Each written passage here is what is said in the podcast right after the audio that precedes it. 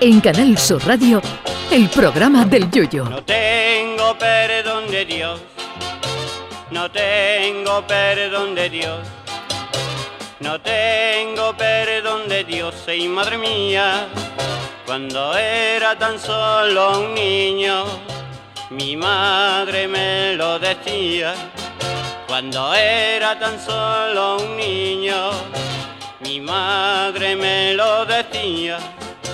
No tengo perdón de Dios, no tengo perdón de Dios, no tengo perdón de Dios.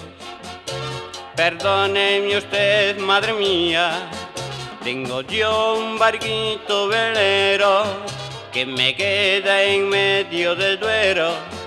Tengo yo un barquito velero que me deja en medio del duero. Barquito, barco velero, llévame contigo a donde yo quiero. Barquito, barco velero, llévame contigo a la orilla del Duero. Y a mi novia le voy a regalar vestido de Este fin de semana se celebra uno de esos días internacionales que muchos no pueden o no podemos, porque eso depende de con los ojos que te miren, celebrar. Se trata del Día Internacional de la Belleza, aunque los que no son o no somos agraciados de cara, podemos consolarnos porque se celebra la belleza exterior y la interior. Porque no nos engañemos, para que en este mundo existan los Brad Pitt, Kim Hemsworth, George Clooney, Angelina Jolie o Scarlett Johansson y similares, tiene que haber gente con una cara de esas de que cuando van a hacerse el DNI y le preguntan al policía dónde ponen la huella con la tinta, eh, la gente le dice que en la foto, para que no se vea esa cara en un DNI del país. Este tipo de gente tiene belleza, pero tan tan interior que hay que montar una expedición como la de Amundsen al Polo Sur para tratar de encontrarla. Esa gente tiene una belleza tan interior que podríamos decir que su belleza es como el monstruo del lago Ness, que puede ser que exista, pero nadie la ha visto. Pero vivimos en una sociedad donde los cánones de la belleza han cambiado a lo largo de los siglos. Solo hace falta echar un vistazo a los cuadros de antaño para ver cómo han cambiado los gustos estéticos. Si vemos, por ejemplo, el cuadro de las tres gracias de Rubens, vemos como en aquellos entrañables años el ideal de mujer sexy era una señora metidita en carnes, amante de la pringa y del mollete con manteca colorada. Eso, lo que en su día fue el de mujer erótica, corresponde hoy a la fisonomía de la lanzadora de peso búlgara o a la levantadora de peso húngara, que difícilmente podrían desfilar en un desfile de Victoria's Secret. Hoy la sociedad demanda, mal demandado por cierto, una mujer sin un ápice de grasa, modelos que no se han comido un plato de carrilla en su vida y top models a las que les enseño una foto del McDonald's y lloran esmorecías.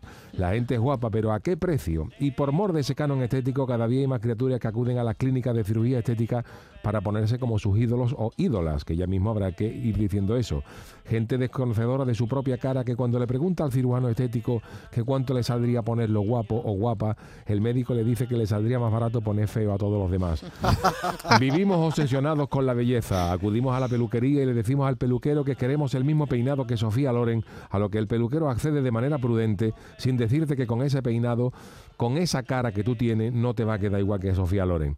La belleza relativa, como la teoría de Einstein, y lo que uno ve feo a otro le puede encantar. Hay parejas de guapo y guapa, de guapa y guapo, de guapo y fea y de guapa y feo, y de feos los dos. De este último tipo, un amigo mío vio una pareja que no se sabía cuál era más feo de los dos y sentenció qué mal gusto han tenido los dos.